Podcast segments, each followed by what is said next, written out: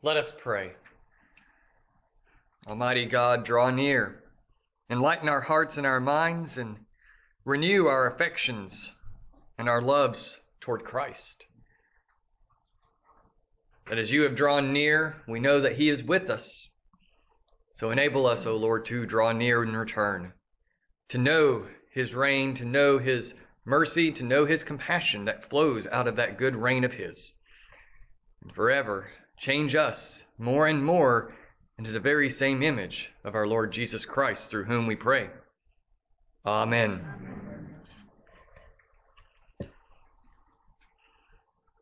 Every new beginning is the end of some other beginning. Some of you might recognize that lyric. It's from a song that came out over 20 years ago at this point, I think um, by a band called Semisonic. It's called Closing Time, and it's about the closing of a bar. But at the very end of the song, they started saying, Every new beginning is the beginning, is the end of some other beginning. Or wait, maybe I wrote that down wrong. Yeah, no, that's right. Every new beginning is the end of some other beginning. Sorry, I got lost there for a moment looking at it like that. Wait. But the point is that when we enter into something new, that means that something else has ended. And it seems strange, I think, to be talking about that on this last Sunday of the year because we're not quite to the new thing yet. Next week is Advent 1, is the first Sunday of Advent, the beginning of the church's new year, which means that's the new beginning. And that means that today is the end. Today is the end of our old year. And where do we turn to in this end? Where do we look to? What do we consider about this ending day of the year, this last Sunday of worship for the church year. We look to Christ being King. We look to Him being the fulfillment of all things, to Him bringing about His good promises in everything. We look at Him as King. What's unique about Christ the King Sunday is it's one of the newest feasts in the church. It started in the early 1900s and it was actually placed on the Sunday before All Saints' Day. It was placed on the Sunday right before All Saints. And the reason for that, if I recall correctly, was because they wanted to emphasize Christ's kingship over all people as, they, as the Roman Catholic Church was entering into a remembrance of all the saints, of all the great saints who had gone on before, and in preparation for also remembering All Souls Day, another day that the Roman Catholic Church has, another feast day that remembers all our family members who are in purgatory and prayers for them to be released from purgatory and to be purified as God desires them to be pure. But the Roman Catholic Church placed it right there on that Sunday before All Saints Day and All Souls Day as a reminder that Christ is the King right now not just at the end, but in the here and now. As we celebrate, as we prepare to celebrate the saints, they were saying, let us celebrate Christ as the King of those very saints that we are celebrating. But later in the 60s, it got shifted to the last Sunday of the church year. So it moved from the end of October to almost the end of November. In order to bring about that ex- ex- eschatological emphasis, to bring out that end times emphasis on Christ being king and ruler over all things, to bring about an emphasis not only on his current, present reign, but to draw our hearts and minds forward into that future reign over a new creation. But all of it goes together. Because Christ's future reign is his reign right now, and his reign right now is his future reign. He is the king, period. He is the king of all things, the king of all creation, the one who oversees and looks upon all of us. As we celebrate this Christ who is our king, we have to ask how does he become king? Why is he king? How can he be king? What does he do as king? So many questions that we can talk about and think about this Sunday. But the one thing I want us to think about is the fact that Christ is king, period. He did nothing to be king. He simply is the king because he is the Son of God. Out of his very nature, he is the king because the Father is king. The Father is the ruler of all creation, and thus his Son, who is of the same essence and being as the Father, and yet a distinct person, is also declared to be king over all things. And because Christ is the King of all things, he brings us to forgiveness that we might live with him for eternity. That we might live with him in the new creation, and it flows out of his kingship. I think that I used to think more along the lines of he's king because he brought us forgiveness. But really, it's because he's king that he can accomplish that forgiveness for us. His kingship enables him to go out and do the very thing that we can't do. His kingship enables him to bring us the forgiveness that we desperately need, to bring that renewal, to bring that change, that transformation, that new heart and mind that is necessary to come before the Father, to come before this true King. So today we're going to look some at John 18 and consider what Jesus is saying to Pilate. We're going to consider how his kingship means that he will bring us forgiveness as he calls his people to himself.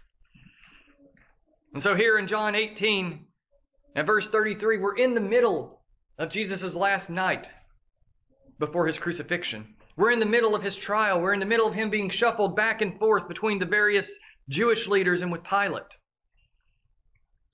And here he comes before Pilate. The Jews have attempted to accuse him of some vague things. Pilate asked them, What has he done? And in verse 30, they said, If this man were not doing evil, we would not have delivered him over to you. See, they, they can't even give an answer for why they're bringing Jesus to the governor.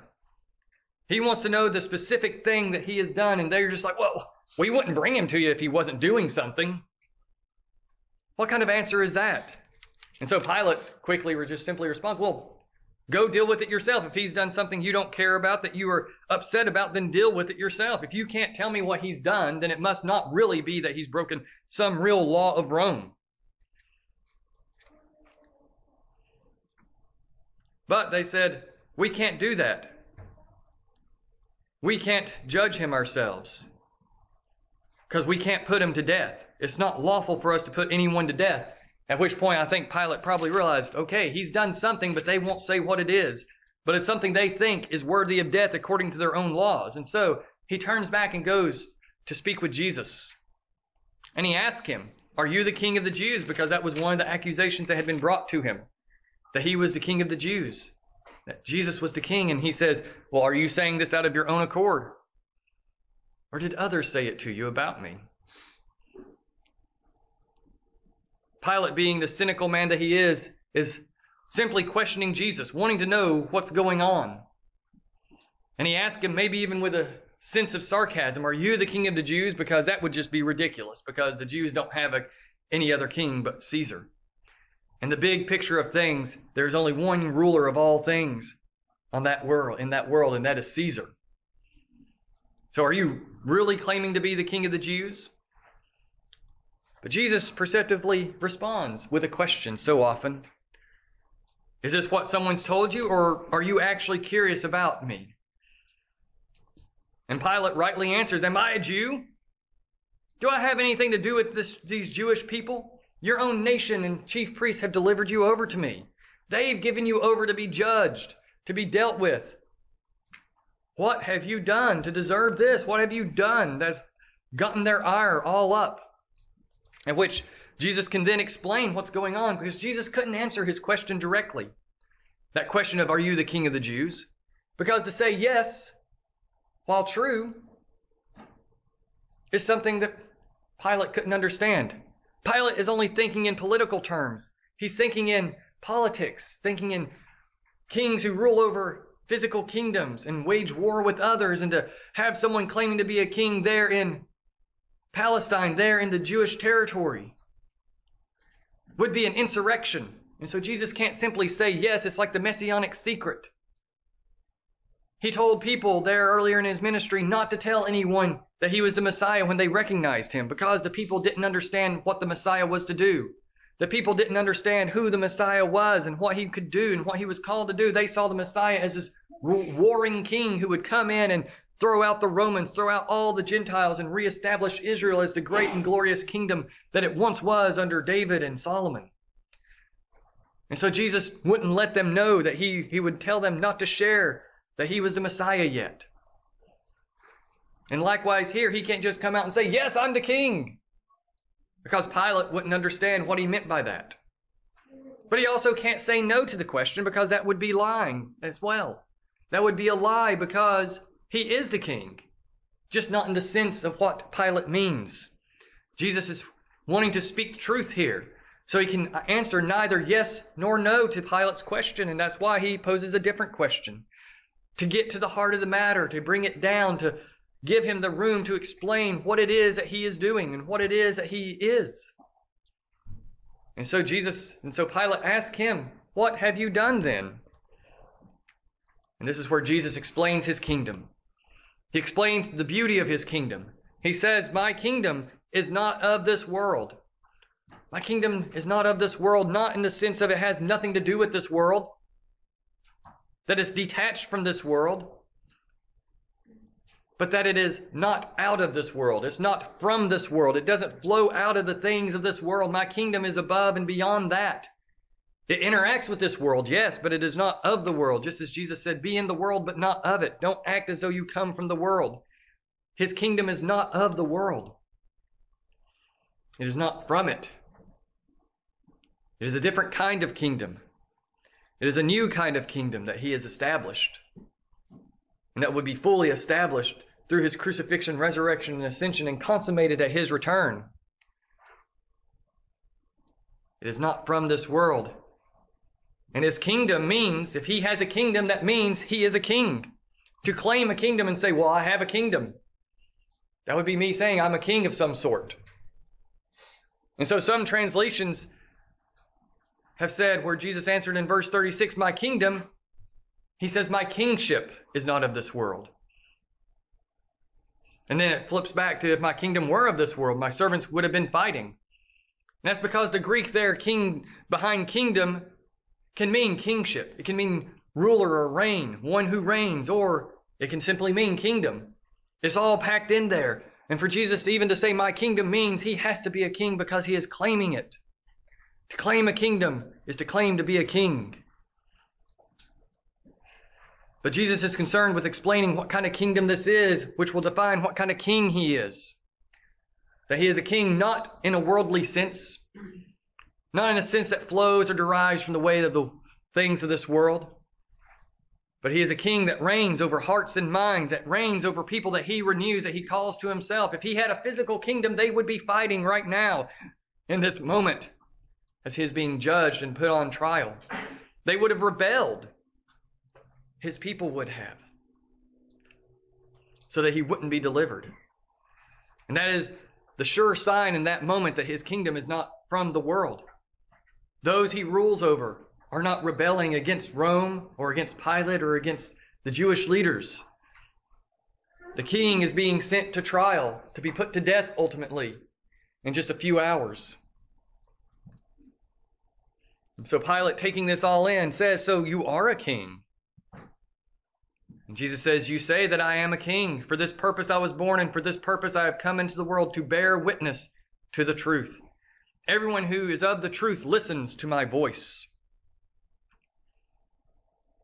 Jesus came into the world to bear witness to the truth. And the truth is that Christ is king. And the truth is that he comes to stop a rebellion that began a very, very long time ago, to stop the rebellion of Adam and Eve, to stop the rebellion of all of humanity against their Creator, against their true and righteous King. And Yahweh's worked to quell the rebellion. He picked a man, Abraham, and established him to become the new family before him, through whom a true king would come up, through whom all the world would be blessed, through whom that rebellion would ultimately be quelled. Abraham's family grew and grew and grew. And eventually there came a great king named David. David, who warred against the Gentiles, who expanded Israel's borders to the furthest point they could ever be, who brought an internal peace to the people by putting their enemies to rest. But yet there was conflict even in the midst of the peace he was trying to create. For he was still a sinner. He was a man who abandoned God at times. And yet scripture continually calls him a man after God's own heart.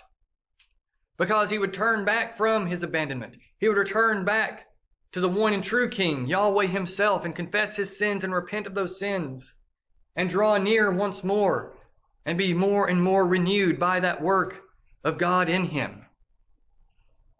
Because of who David is and who he was before the people, he becomes the archetype of what the Messiah should look like. This one who would overthrow the kingdoms of the world and pave the way toward peace. For David's son is the one who is who brought the ultimate peace. He brought peace to the people of Israel. In fact, his name is very much related to the word for peace in Hebrew. He is almost like the son of peace. And yet he failed in all that he did. For at the end, in his desire to create peace with so many nations, he had taken on wives and concubines in abundance. And he let his heart be led astray by them. And he turned to idolatry. And thus the kingdom was ripped from David's family. And Israel broke into two. That is what happens in this physical world with a physical king, with a regular earthly king, with a king that is of this world.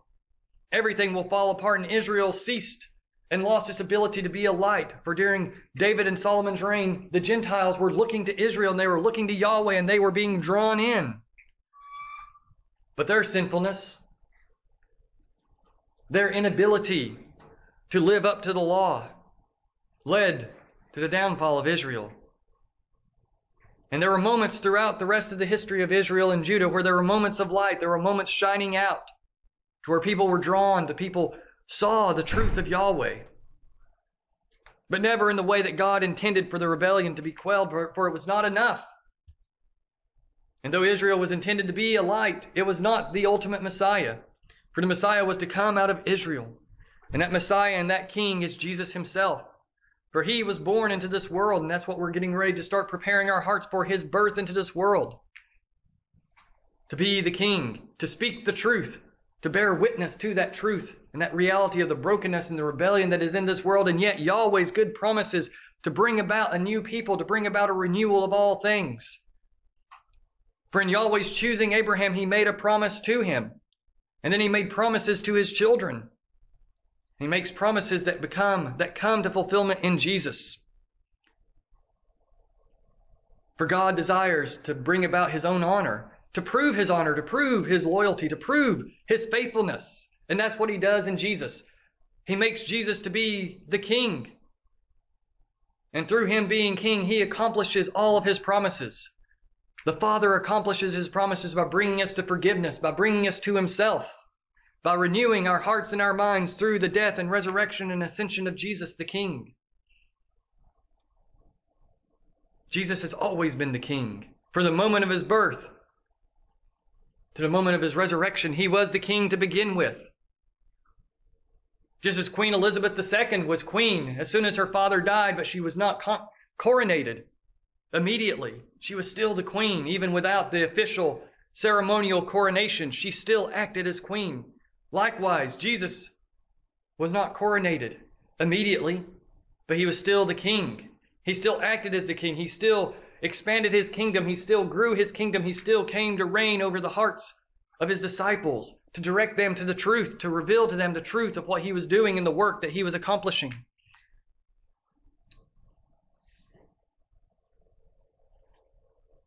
And according to N.T. Wright, Jesus' coronation was the cross itself. For when he went to the cross, he went there as a king by going to that cross, he accomplished our forgiveness. He removed the sins that stood before the Father. And thus he became king in the fullest sense in that moment by taking away our sins. Because he was already king, he revealed and demonstrated his kingship by taking that which stood between us and himself, as a good king would do for his people. As he could see that his people were enslaved by the very sin that was causing them to rebel. And he takes that sin from them onto himself to renew them, to transform them into the kind of people that he wants them to be. He takes it to himself because he is king. And that is what Jesus is doing this day. And as the true king, he takes our sins to himself, which means that he also acts as a priest and a prophet for his people. The king speaks truth And the king prays for his people. The king dies for his people to be raised up again. The true king is also priest and prophet for his people. He intercedes for us and he brings our needs to the Father. He represents us to the Father. He acts as our substitute, taking our sins upon himself, fulfilling a priestly role that no other priest could do, removing all of our sins by being the true and perfect priest which flows out of his true and perfect kingship. As the prophet, he revealed here that he is here to bear witness to the truth. He speaks the truth to us day in and day out. He speaks the truth to us of our sinfulness, of the ways that we rebel against God's laws and his commandments. He teaches us about our condition and our need for reconciliation, our need for repentance, our need for renewal. He speaks to us as the rebels that we are. And that's good. Because if we weren't told the truth, we would never turn to the truth. If we weren't told the truth of the reality of what we are in and of ourselves, why would we ever turn to Jesus? Because it's only with the truth when we are told that we can come to grasp the reality. Because as he tells us that we are the rebels, he enables us to turn back to himself, to turn into his presence, to become part and parcel with Him through union with Him. We come into His presence because He took the shame of our sinfulness upon Himself. He took the penalty that we deserve upon Himself because He is the true King. The true King reigns for us. The true King calls us to Himself.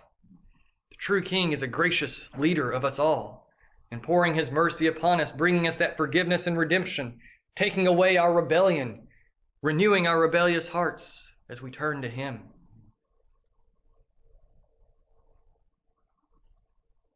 And so, as we look to the end of all things, Jesus' return and His consummation and renewal of all things, there is an ending, but it leads into a new way of life, a new beginning, a fully renewed creation.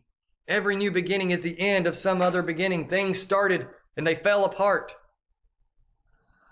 But when the new beginning comes with Jesus' return, the old will wrap up. The old will be done away with. The old will be put away because he accomplished forgiveness that gets rid of all of the old things that have hurt us, that are damaging creation, that are driving us away from him.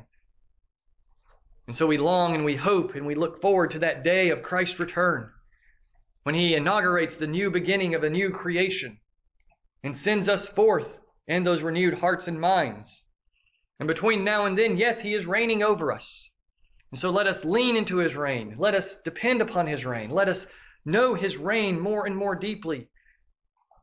And know that as the true King who reigns over us, He is compassionate toward us and brings us forgiveness. So we can turn from our sins day in and day out and be renewed and transformed by the power of His kingship, by the truth of His kingship, by the reality of His kingship. And so may we walk in this kingdom that He has created over our hearts and minds, looking forward to that day when it is fully consummated and the full reality is brought to bear and we are all renewed in the new creation. And so, O Lord, mercifully grant that the peoples of the earth, divided and enslaved by sin, may be freed and brought together under your well beloved Son's most gracious rule. Amen.